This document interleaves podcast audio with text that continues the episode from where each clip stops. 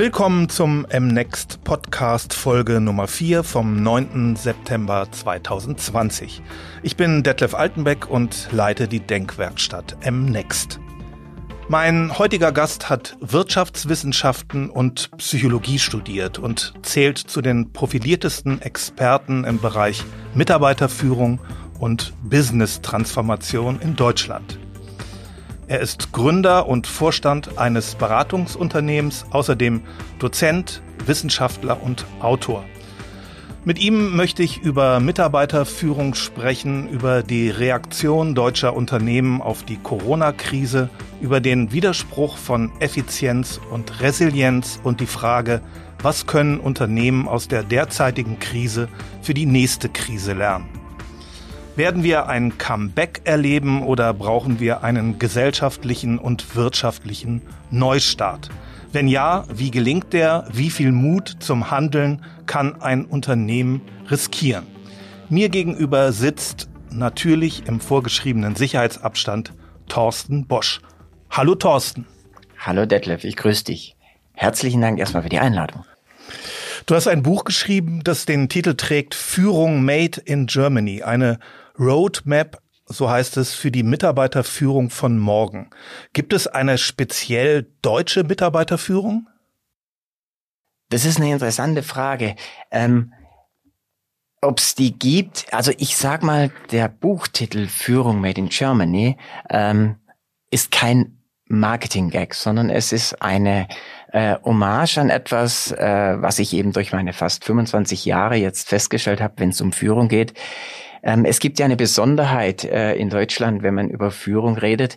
Wir haben ja, wir sind ja von der ganzen Welt beneidet um unseren Handwerks- oder Industriemeisterstand. Das heißt also, äh, wenn wir über Führung reden äh, in Deutschland, dann haben wir da ja eine durchaus eine ganz äh, gute Tradition, dass eben der Meisterberuf, wo eben ein Meister im Handwerk oder in der Industrie äh, sich seine Lehrlinge zu Gesellen entwickelt und die Gesellen zum Meister weiterentwickelt. Und da ist ja auch heute noch in der Meisterausbildung ein ganz, ganz großer Anteil, die persönliche Führung, des Unterweisen, des Einweisen, des Übergeben von Wissen und Können an die äh, Erstlehrlinge dann, bis sie Gesellen sind und vielleicht später den Meister machen. Und das Buch heißt deswegen so, weil wenn man sich die letzten Jahre, Jahrzehnte anguckt, dann hat man ein bisschen den Eindruck, dass an der einen oder anderen Stelle genau diese Art von Führung verloren gegangen ist. Nämlich, dass die Führungskraft eben nicht unbedingt das gleiche ist wie ein Manager, ein Manager managt Gegenstände, managt eine Firma, managt Zahlen, Prozesse und ähnliches. Und eine Führungskraft, die führt eben ihre Mitarbeiter von dem Moment der Ankunft im Unternehmen vielleicht bis zu dem Tag, wo sie befördert werden, in ein anderes Unternehmen gehen, in eine andere Funktion gehen. Und das ist eben etwas, was gar nicht so äh, wenig Tradition bei uns hat. Und der Buchtitel ist eben ein Hinweis darauf, dass genau diese Art eben Führung wieder ein Stückchen weit zu einem hochqualitativen Hand Handwerk zu machen, ein ganz entscheidender Teil für den Unternehmenserfolg darstellt. Weil die Mitarbeiter sind halt nach wie vor der Erfolg oder Misserfolg eines Unternehmens. Unsere Arbeitswelt verändert sich gerade rasant. Stichwort Homeoffice, Mobile Office. Viele Mitarbeiter arbeiten außerhalb des Büros. Wie sollten Führungskräfte mit dem Kontrollverlust umgehen? Naja, wenn die Führungskräfte äh, einen Kontrollverlust haben, dann fürchte ich, ist das nicht unbedingt äh, das Hauptproblem des Homeoffice. Das könnte gut sein, dass die, dieser Kontrollverlust äh, auch was damit zu tun hat, dass sie sehr viel äh, Kontrolle brauchten, als die Leute noch da waren. Also das Homeoffice, glaube ich, zeigt dann vielleicht eher ein bisschen etwas über die Art, wie geführt worden ist.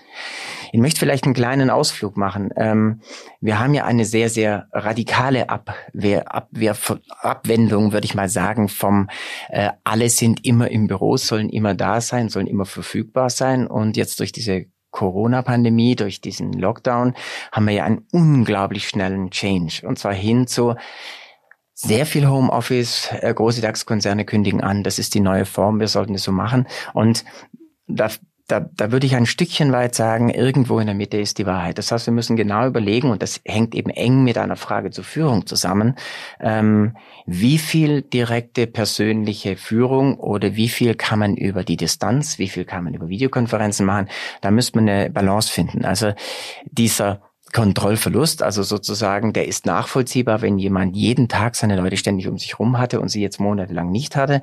Aber ich glaube, dass der eigentliche Aspekt ist, man braucht die Leute nicht ständig um sich herum, um sie gut führen zu können. Gute Führung geht natürlich auch über Distanz, wobei ich jetzt nicht sagen würde, es geht alles online und alles remote. Insbesondere wenn wir über die äh, Weiterentwicklung von Menschen reden oder wenn wir darüber reden, dass Menschen zusammen in irgendeiner Weise kreativ, äh, emotional an einer zukünftigen Sache arbeiten müssen. Also ich glaube, Kontrollverlust ist das eine, aber Entwicklung, Weiterentwicklung und Führung ist das andere. Wie erlebst du persönlich diese, diese Entwicklung jetzt zu den verstärkten ähm, äh, Webinaren, ähm, diese Digitalformate? Wie, wie ist das äh, in deinem Berufsleben? Ja, ich möchte fast sagen, äh, eine ungeheuerliche Schwemme an, an, also man möchte es fast wie eine Fluchtbewegung sehen. Das heißt also, wir haben eine ungeheuerliche Menge. Äh, inzwischen gibt es binnen von wenigen Monaten jedes Thema in jeder Form als Webinar. Das heißt also, es ist, ist über Nacht, obwohl es eigentlich kein neues Thema ist. Auch wir haben in den letzten Jahren sehr, sehr, sehr viel E-Learning oder auch äh, ähm, äh, Kontext über äh, Content über die Distanz gemacht. Äh, das funktioniert auch alles bis zu einem gewissen Maß, aber die Flut, die wir jetzt erleben und die scheinbar jedes Thema in einem Webinar fasst, die scheint mir ähm, ja ein bisschen überzogen, denn es gibt ein paar Themen, die lassen sich wunderbar über die Distanz entwickeln bei den Menschen und andere Themen. Es ist wiederum wunderbar, äh, wenn die Leute tatsächlich sich auch mal persönlich mit, mit den Themen auseinandersetzen. Die Flut ist so, so unheimlich groß, äh, fast schon unüberschaubar.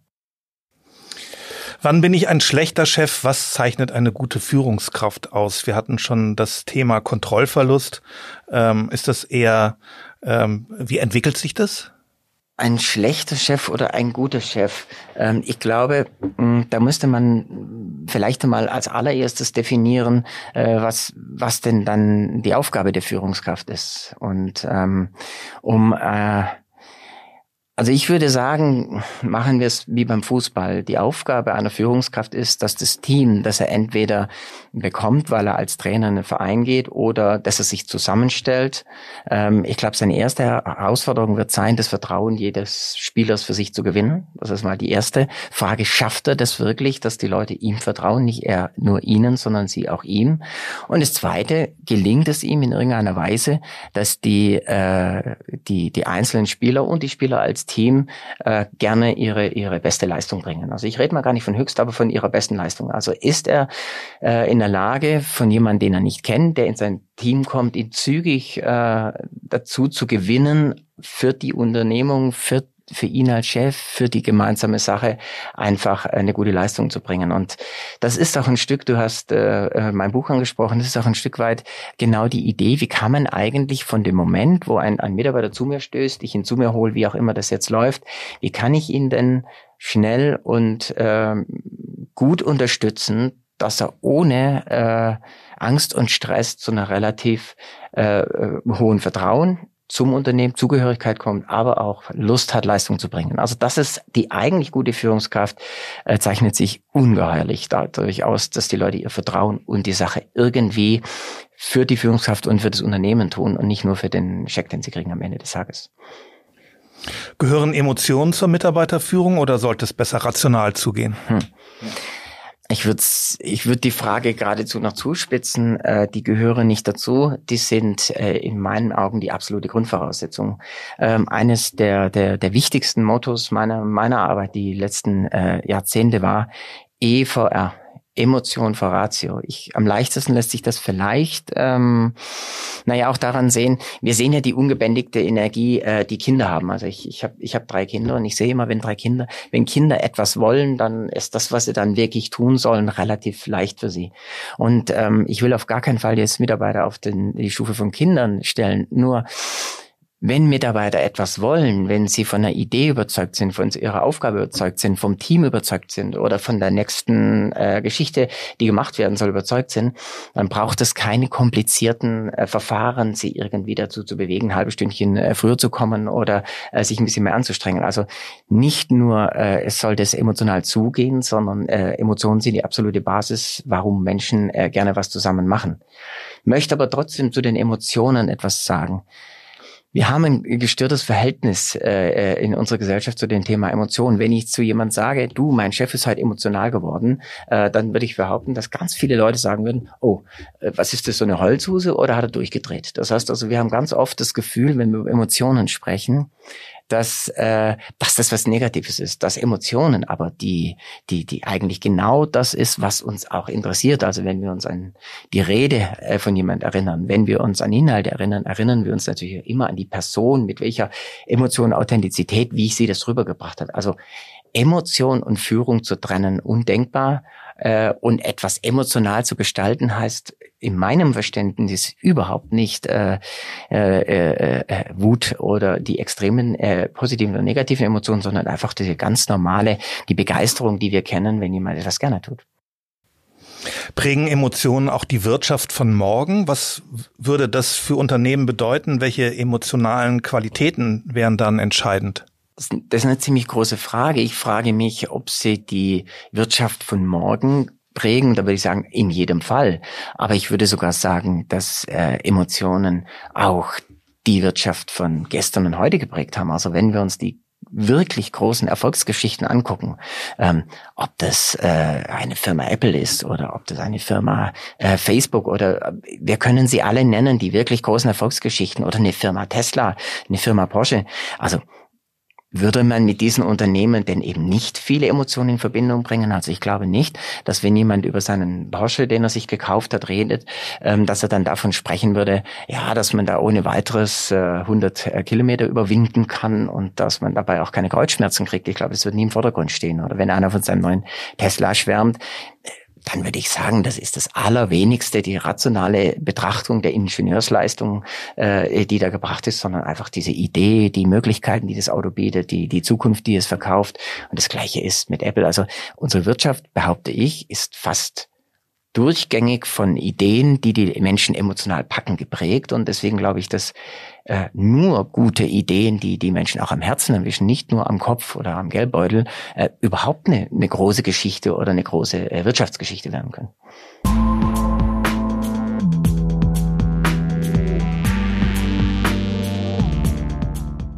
Das Coronavirus hat die ganze Welt in den Krisenmodus versetzt. Wie nehme ich als Führungskraft jetzt meine Mitarbeiter mit? Ich glaube, das ist ähm, Jetzt müssen wir ganz stark differenzieren.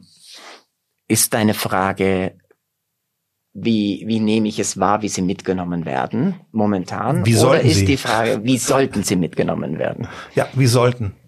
Also, wie sie sollten, würde ich sagen, das Allerwichtigste in dieser, in dieser Phase, und äh, das beobachte ich in unglaublich vielen Unternehmen, ist das Maß der Ehrlichkeit, wie mit der Sache umgegangen wird. Das heißt, ist die Führungskraft, der Unternehmer, der Teamleiter, wer immer eben es ist, der gerade mit seinen Leuten äh, darüber spricht, wie gut ist er denn in der Lage, einen Balanceakt äh, äh, der Ehrlichkeit äh, zu bringen zwischen ganz ehrlich, ich kann dir nicht hundertprozentig sagen, wie viel bedeutet das jetzt für unser Unternehmen. Ich kann dir nicht wirklich sagen, wie viel wird am Ende des Tages unseres Geschäftsmodells noch da sein.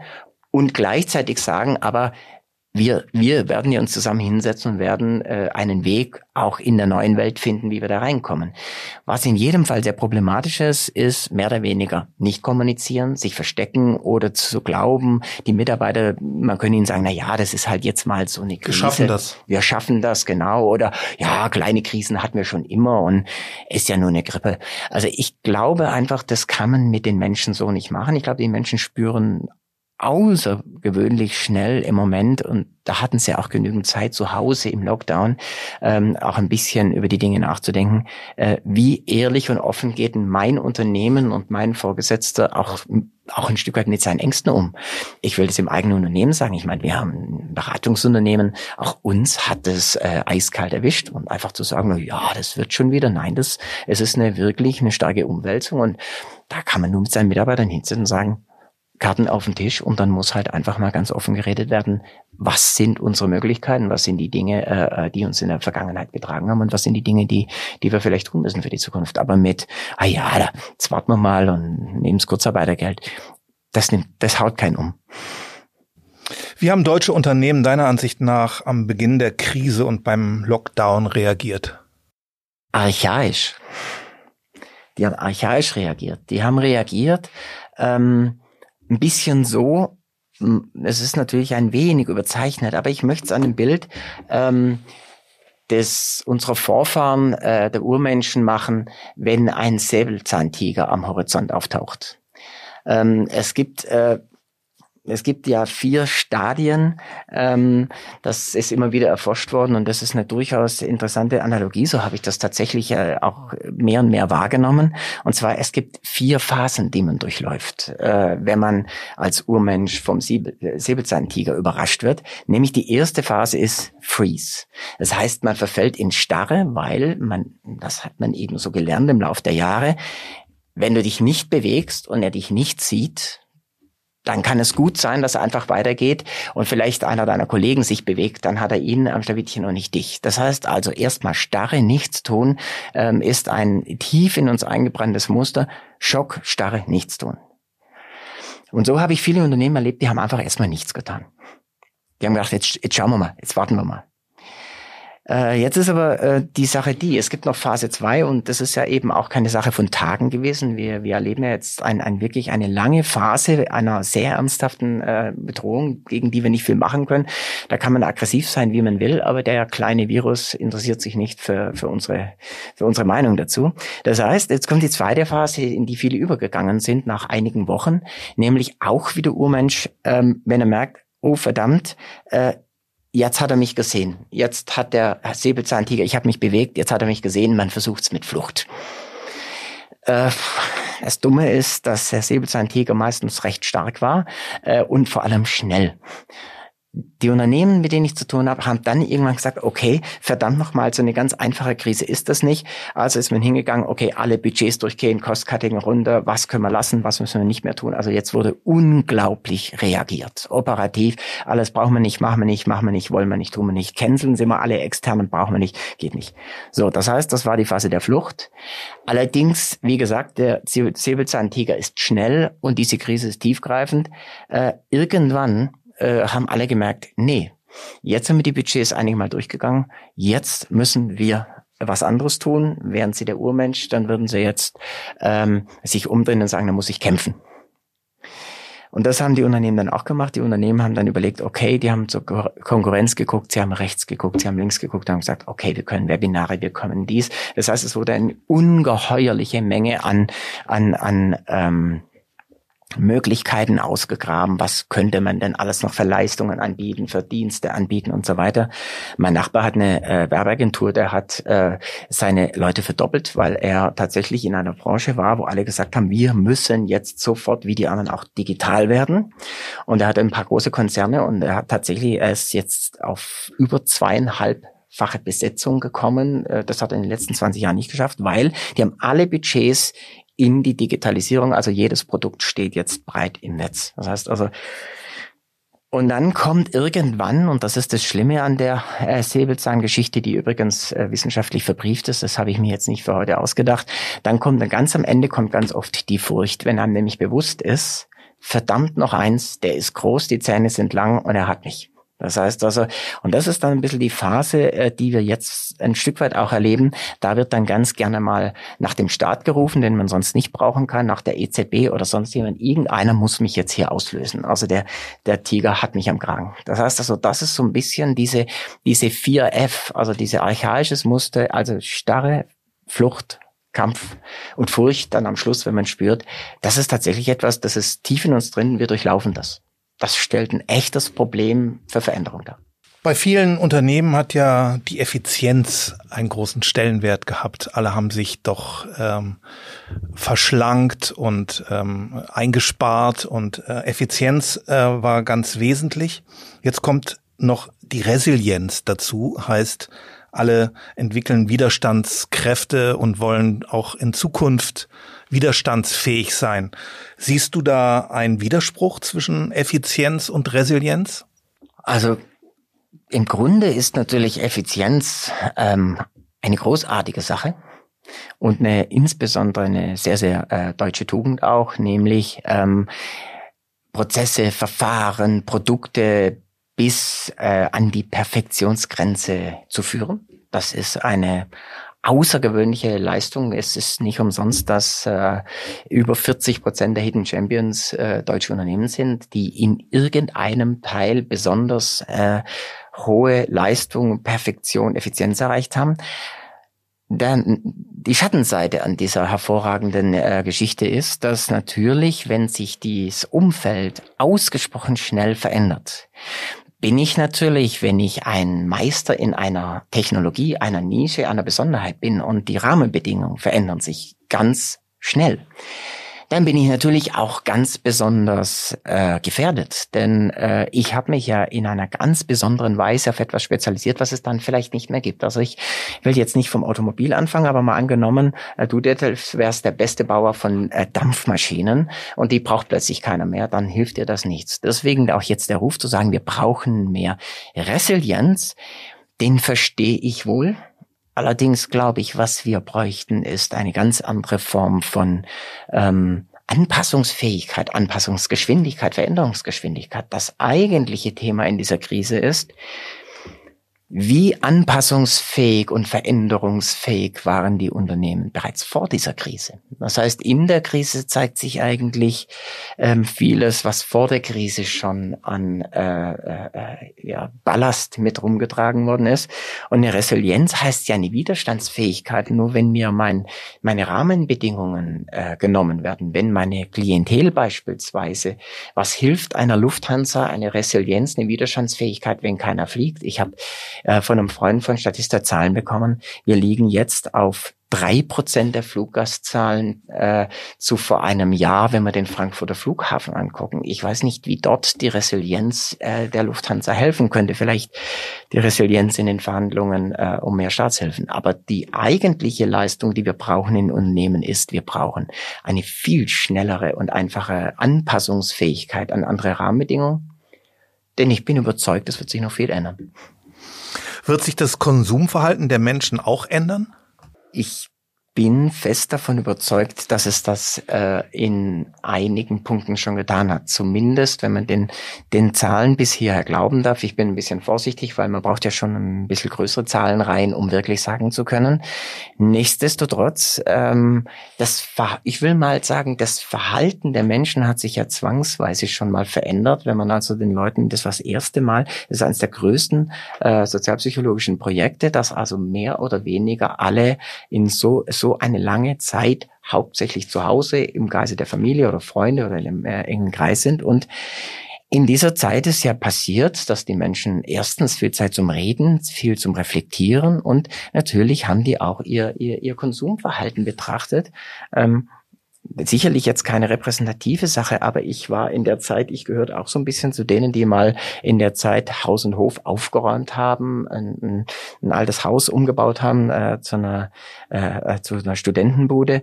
Und da war ich oft an der Mülldeponie und äh, die Leute an der Mülldeponie, ich war in drei unterschiedlichen Mülldeponien, die haben zu mir gesagt, sie haben in teilweise 30 Jahren nicht erlebt, dass so viele Menschen an der Mülldeponie waren. Also was Menschen in ihren Kellern alles haben und was die alles raus und was die den Menschen an der Mülldeponie jetzt alles erzählt haben, dass sie das alles nicht wieder kaufen müssen, weil sie hätten so viel dafür gearbeitet und jetzt schmeißen das alles weg, aber sie sind froh, dass sie los sind.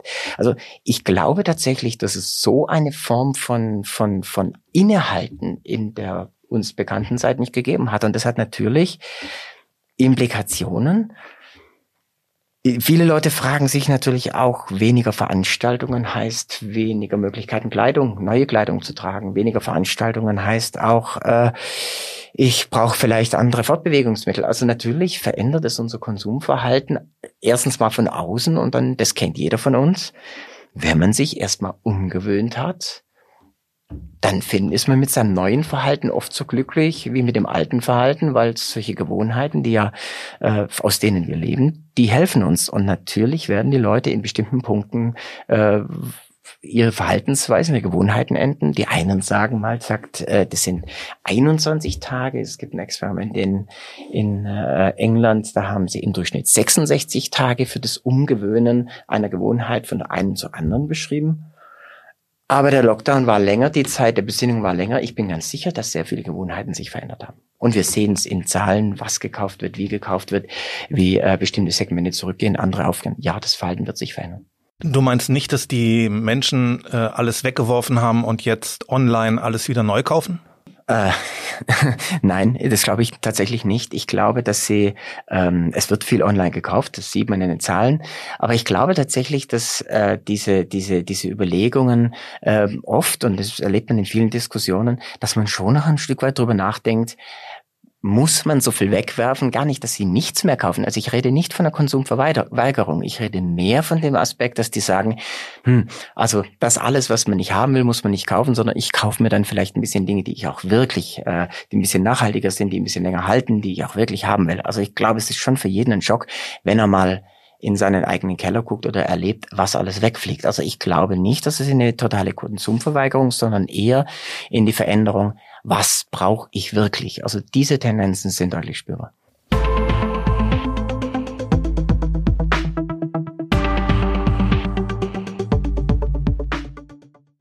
Die deutsche Industrie, Bau und Energieversorger kommen bisher relativ gut durch die Krise. Den Handel, das Hotel- und Gaststättengewerbe, die Tourismus-, Reise-, Messe- und Veranstaltungsbranche hat die Krise sicher am härtesten äh, getroffen. Fast zwei Drittel der Gastwirte habe ich gestern noch in der Tagesschau gesehen, sehen ihre Existenz gefährdet. Der Verband rechnet mit einem Umsatzrückgang von 50 Prozent, heißt es. Die schwer gebeutelten Messegesellschaften müssen sich auch nach dem Ende der Pandemie auf ein schwieriges Geschäft einstellen. 39 Prozent der deutschen Industriefirmen, die bislang auf Fachmessen ausgestellt haben, wollen ihre Teilnahme verringern, ergab eine Umfrage des IFO-Instituts. Das Deutsche Institut für Wirtschaftsforschung geht von weitreichenden Folgen für die Veranstaltungsbranche aus. Die werden, ich zitiere, nie wieder so sein, wie sie einmal war, sagt DIW-Präsident. Zitat, es wird noch sehr lange so sein, dass Menschen weniger reisen und es weniger Veranstaltungen geben wird. Dies bedeutet, dass viele Unternehmen der Branche langfristig nicht überleben werden. Zitat Ende. Was können diese Branchen jetzt tun, um die Krise zu überleben? Ja, das ist tatsächlich eine, eine, eine sehr mh, hm, harte Frage, vor allem weil gerade äh, der Virus ja in einer ganz besonders äh, hinterhältigen Weise die eine Branche begünstigt und die andere Branche abstraft. Das heißt, wenn äh, wenn man die Veranstaltungsbranche nimmt, die trifft es ja nun, so wie auch die Gastronomie und ähnliche, die du angesprochen hast, die trifft es extrem hart. Ähm, ich würde nicht sagen, dass ich einen Rat oder Tipp geben würde für eine ganze Branche. Ich würde aber sagen, ähm, nehmen wir äh, ein beliebiges oder mehrere Unternehmen in der Veranstaltungsbranche. Mein Rat wäre jetzt zu sagen, dass diejenigen, die jetzt die Zeit haben und gerade nicht äh, viele Veranstaltungen durchführen können, haben eine wirklich schwere Aufgabe vor sich. Die müssen nämlich äh, ungeheuer ehrlich zu sich selbst sein und müssten, und zwar Unternehmen für Unternehmen, nicht die ganze Branche insgesamt. Das Unternehmen selbst äh, muss für sich eine Frage stellen, die heißt, in, mit was sind wir groß geworden? Was war eigentlich der Nukleus dessen, was uns damals zur Gründung bewogen und von der Gründung größer gemacht hat und unser Geschäftsmodell beflügelt hat? Das heißt, wir müssen in einem Akt großer, äh, ja, wirklich Selbsterkenntnis und Ehrlichkeit zu sich selbst herausschälen, eine Art Katharsis möchte ich das mal nennen, weil das tut weh und das ist wirklich emotional und ehrlich. Worin sind wir wirklich gut? Und wenn Sie diesen, diesen, diese Besonderheit, diesen USP, diesen, diesen Nukleus rausgeschält haben, dann müssen Sie einen zweiten, einen eher rationalen Akt vollziehen, nachdem Emotionales raus ist und man weiß, was kann ich, was kann ich nicht. Ähm, zu fragen, was ändert sich jetzt in dieser Branche und welche Felder wird es geben, welche Rahmenbedingungen gibt es denn, wenn sich Distan wenn Distanzen bleiben, wenn weniger Veranstaltungen sind. Es gibt, es wird veränderte Rahmenbedingungen geben. Und dann wird jeder Einzelne sich fragen müssen, ob mit dem, was ihn irgendwann mal äh, so gut gemacht hat, an den Punkt gebracht hat, sein Unternehmen hat florieren lassen, ob er mit diesem Nukleus und mit den Leuten, die das mit ihm gemacht haben, ob er dann einen Platz in den neuen Rahmenbedingungen findet. Das ist kein Konzept, zu sagen, so ändert sich die ganze Branche, sondern das ist wiederum, fällt es zurück auf den, die Unternehmerin, den Unternehmer, sich zu überlegen, was ist denn die besondere oder die andere Leistung, die ich bringen kann. Und äh, da bin ich wirklich überzeugt, Das wird für unglaublich viele Unternehmen wieder einen Platz geben, natürlich in einer variierten Form, in einer variierten Welt. Und äh, Anmerkung von, von meiner Seite, das trifft die Branche der, äh, der Beratung, der, der, der, der, des Trainings, äh, der, der Veränderung oder Transformation ähnlich hart wie die Veranstaltungsbranche, weil auch hier äh, unglaublich schnell, unglaublich stark gekürzt wurde und ich einen großen Zweifel habe, dass es in diesem Maße wieder angeht. Auch da die gleiche Aufforderung an meine Kollegen und mich. Jeder muss für sich selber überlegen, was ist das, woran ich wirklich besser oder so gut bin, ähm, dass ich auch morgen in schwierigem Umfeld noch erwachsen kann. Aber die Frage, die tut weh, die ist anstrengend und die bedeutet vielleicht, dass man nicht in gleicher Stärke, in gleicher Größe und vielleicht auch im ersten Schritt nicht mit gleicher Profitabilität weiter segelt. Das ist also die Frage nach dem Purpose, also die Frage nach dem Warum und wofür Sinn und Zweck des Unternehmens. Ganz genau. Und die Frage, ob diese Leistung, dieses Angebot, diese, das, was ich äh, bisher gemacht habe, passt es äh, in die Welt oder was muss ich an der Leistung ändern und will ich das? Kann ich das? Ist da, ist, bin ich bereit, auch mich selber so weit zu ändern? Bei einigen Unternehmen wirkt Corona wie ein Brandbeschleuniger in einer ohnehin bestehenden kritischen Lage. Andere trifft es schuldlos. Das fast unsichtbare Virus hat insgesamt aber, glaube ich, viele Strukturen sichtbar gemacht. Der DIW-Präsident sagt, Corona sei der letzte Sargnagel für den Neoliberalismus. Wie siehst du das? Legt die Corona-Pandemie Systemschwächen offen? Ja, das ist die Frage, äh, ist äh, Coronas Problem oder legt Corona Probleme offen? Dass Corona ein immenses Problem ist, ist klar, aber ähm, ich würde sagen, es es trifft wie eine harte Welle auf eine Morsche Blanke. Es gibt einfach ähm, tatsächlich zeigt es sowohl bei Systemen, du sprichst den Neoliberalismus an, als auch bei Unternehmen, deckt es einfach Schwächen auf, die aber nicht durch Corona gekommen sind. Inwiefern äh, hatten Unternehmen denn eigentlich, wie anpassungsfähig waren Unternehmen vor Corona? Also auch dort hat sich im Markt was geändert. Also wie lange hat ein Unternehmen gebraucht und welche Methoden und Möglichkeiten hat es für sich selber gefunden, auch intern oder in sich eine Veränderung zu bringen. Wir haben ganze Branchen, wir haben Branchen wie die Banken, wie haben die reagiert auf veränderte Marktbegebenheiten? Wie äh, reagiert eine Automobilbranche? Das heißt, die Frage der Anpassungsfähigkeit wird jetzt eigentlich, wie man so neudeutsch sagen wird, gechallenged, weil Corona lässt viel weniger Zeit als äh, eine normale Entwicklung unserer Umwelt. Ähm, das legt halt tatsächlich äh, zwei Dinge offen, wie stark oder welche Stärken oder Schwächen hatten denn äh, bestimmte Bereiche, Branchen oder wie eingefahren waren sie. Und es zeigt halt auch ähm, auf der emotionalen Seite wieder, ähm, wie stark sind Unternehmenskulturen? Können Kulturen sich verändern? Wie stark sind denn, äh, halten die Akteure zusammen? Vertrauen die noch aufs Management? Das heißt also, das, was wir hier erleben, äh, dass, dass eben diese, diese, diese, diese, dieser Coronavirus äh, viele total trifft, hat nicht nur mit, mit, mit dem Lockdown und den Rahmenbedingungen zu tun, sondern dass auch eben, ja, der innere Zusammenhalt oder der, der, der Glaube ans Modell schon vorher gefehlt hat. Und Abkehr vom Neoliberalismus ist ein, ein verdammt, äh, äh, eine, eine große Forderung. Ich kann natürlich nicht, wie jeder, man kann nicht bestreiten, wir brauchen natürlich äh, an der einen oder anderen Stelle einen regulierenden Eingriff. Wir brauchten in der Finanzkrise musste, äh, mussten die äh, Notenbanken eingreifen, die Staaten müssen eingreifen. Wir haben das jetzt wieder. Das ist alles äh, bis zu einem gewissen Maß vollkommen richtig. Allerdings, äh, ich fürchte, die Staaten allein werden das Problem auch nicht lösen.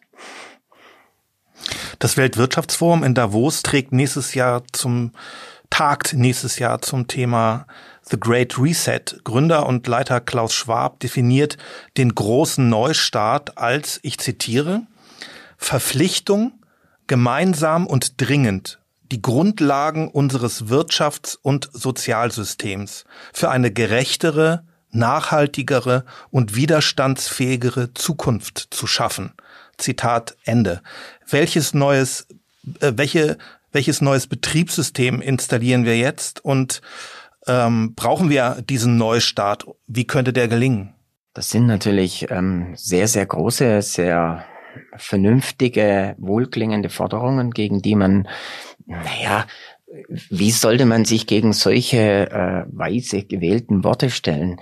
Die Frage, die man sich halt stellt, wenn ich mir überlege, wer im wer in Davos zusammenkommt und äh, wer äh, die ganz, ganz großen äh, Profiteure der letzten Jahrzehnte war von, von diesem, ja, wenn man es Neoliberalismus nennen will, ähm, da finde ich es äh, eine ich finde es eine großartige Idee, mehr Moral, mehr Nachhaltigkeit, mehr Verantwortung für die Gesellschaft zu übernehmen. Da kann ich nur sagen, da kann man nur Beifall klatschen, wunderbar. Allerdings wirkt es natürlich ein klein wenig so, als würde man die äh, Frösche um Hilfe bitten, wenn man den Teich trockenlegen will. Also die, wie, wie, wie weit dieser Restart jetzt wirklich heißt, ähm, auch auf die geliebten Margen und die, die, die Bereitschaft, also sozusagen mehr Verantwortung für all das, was man tut, zu übernehmen da wäre ich sehr froh, wenn das in dieser äh, Weise kommen würde, wie, wie Schwab das hier fordert und ankündigt. Ich nehme aber mal an, dass die meisten Unternehmen sich der Gemeinschaft verpflichtet fühlt, der Gerechtigkeit der Umwelt den kommenden Generationen. Sie sind aber auch Arbeitgeber, Angestellte ihrer Eigentümer, Kunden anderer Firmen. Wie viel Moral verträgt ein Unternehmen? Wie viel Moral braucht ein Unternehmen? Ja, also ich, ähm, ich, ich denke in jedem Fall, äh, es kann gar nicht genügend Morale im Unternehmen geben. Und ich glaube, dass äh, Unternehmer äh, in jedem Fall, glaube ich, die, ein, ein, hohes Bewusstsein für diese moralische Verantwortung haben. Ähm, und wir müssen vor allem, wir müssen allerdings auch ein Stückchen weit trennen, wenn wir über, über Moral und Unternehmertum reden, reden wir tatsächlich über Unternehmer, Unternehmen reden wir über äh, äh, noch in Inhaberhand geführte Unternehmen, wo auch derjenige, der das Geld hat und das Sagen hat, auch in gewisser Weise sich ähm, ich sage es mal ganz brutal, die Moral leisten kann und einfach sagen kann, mir ist, äh, sind zwei Prozent Umsatzrentabilität egal, wenn es dann nach diesen oder jenen Prinzipien oder in diesem oder jenem Sinne zugeht.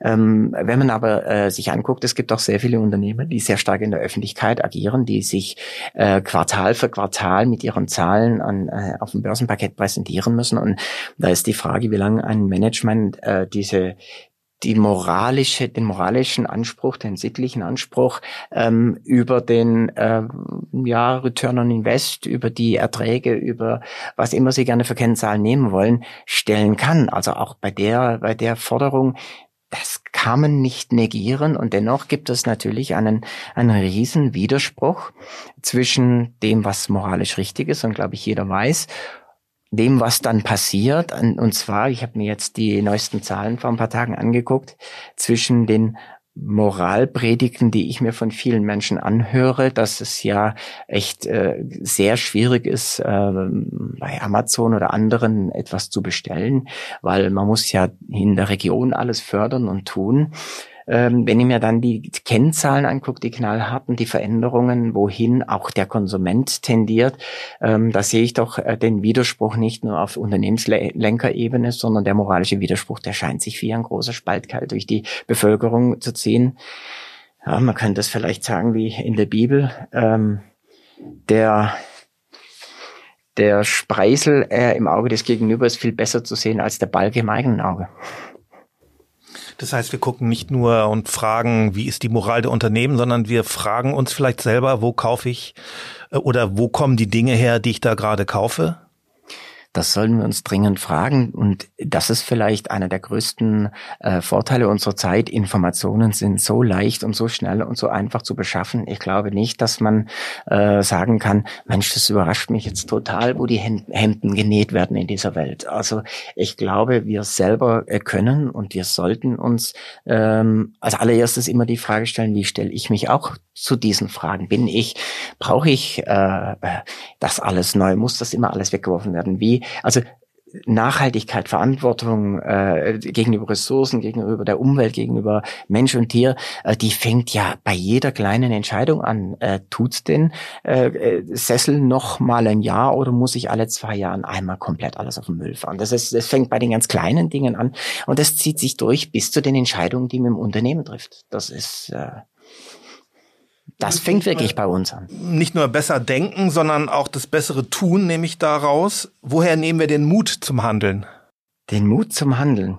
Ja, den Mut zum, zum Handeln. Ich glaube, ähm, in einem, der beginnt, wenn man es unternehmerisch betrachtet, im Mut der Ehrlichkeit mit seinen Vertrauten, seinen Mitarbeitern, seinen Kollegen, seinem Team offen und ehrlich in so einer Krisensituation, man darf auch gerne mal eine Stunde jammern, aber im Großen und Ganzen sich ehrlich mit der Sache auseinanderzusetzen und auch mutig mal seine Leute zu fragen, welche Option seht ihr? Also der, der Mut beginnt in meinen Augen mit der ehrlichen, authentischen Auseinandersetzung, wie es ist. Und nicht eben mit dem Verwischen und Verdecken äh, zu sagen, ja, das wird schon wieder und wir kriegen das hin und äh, schauen wir mal, dann wird's auch schon, sondern äh, der Mut äh, erwächst daraus, dass man äh, wieder im, im engsten Kreis der Vertrauten, im Führungskreis, wo immer der ist, äh, sich eingesteht, wo man steht. Das muss auch gar nicht nur schlecht sein, da gibt's vielleicht viele Möglichkeiten. Und von dort aus kann man gemeinsame Pläne fassen,